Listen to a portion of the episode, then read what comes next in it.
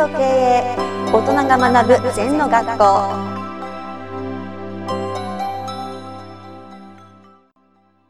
リスナーからの質問です。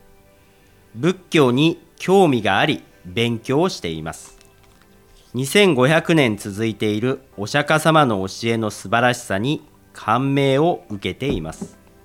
最初は口伝という目に見えない教えがここまで途切れずに伝わっている理由は何だと先生は考えますか？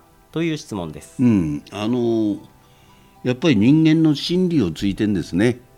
で人間というのは2500年550年前とあんまり進歩ないのね。はい、で悩みの本質っていうのはね過去に執着したり、未来に不安を抱くことなの。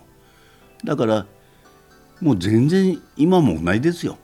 はい、でお釈迦様がいつも説いてるのは笑いその悩みの本質を説いてるから。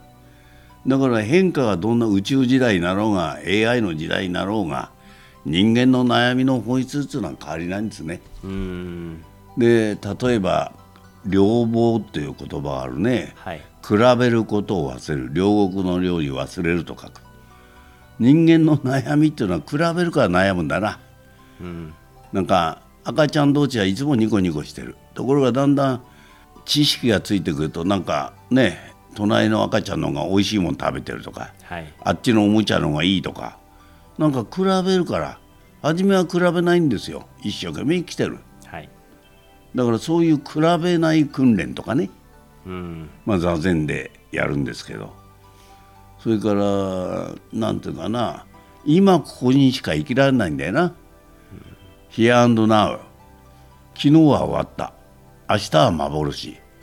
とは何十年何百年生きても今ここの連続なんだよ、はい、で未来は今ここなんだよ。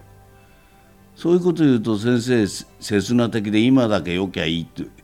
そうじゃなくて今までの例えば二十歳の子なら20年間のキャリアと未来に対する夢を今ここに入れて今こう一生懸命やるってことですね、うん、だから全然根本は変わりません、うん、だから言ってることは同じでで私ももう50年ほどねそういうことを教えてますけども結局だんだんだんだん教える方も深みが出るんですね、うん、その真実っていうかな根っこに触れる、はい、だから自信持ってさらに自信持って教えられる。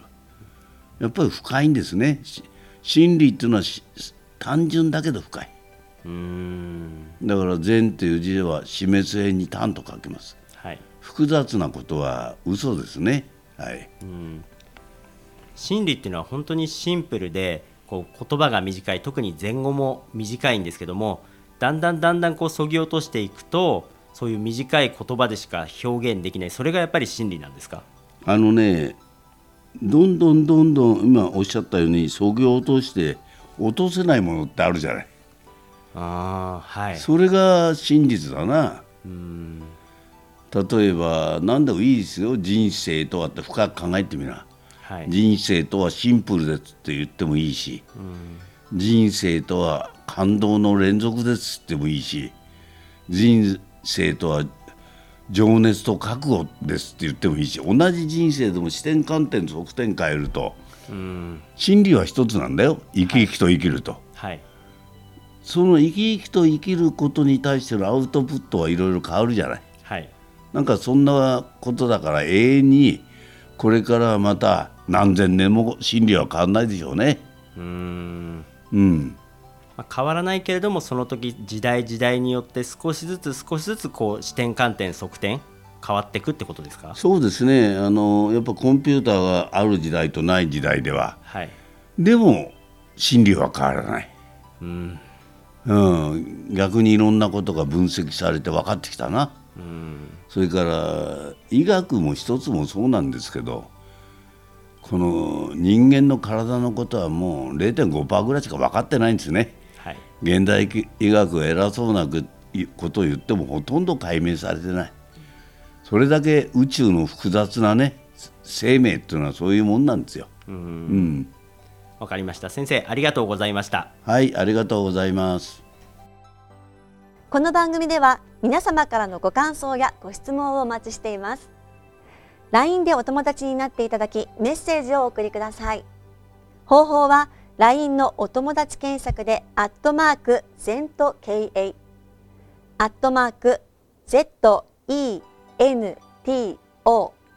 KEIEI と入力してください。お寄せいただいたご感想やご質問は番組の中で取り上げていきますのでメッセージをお待ちしております。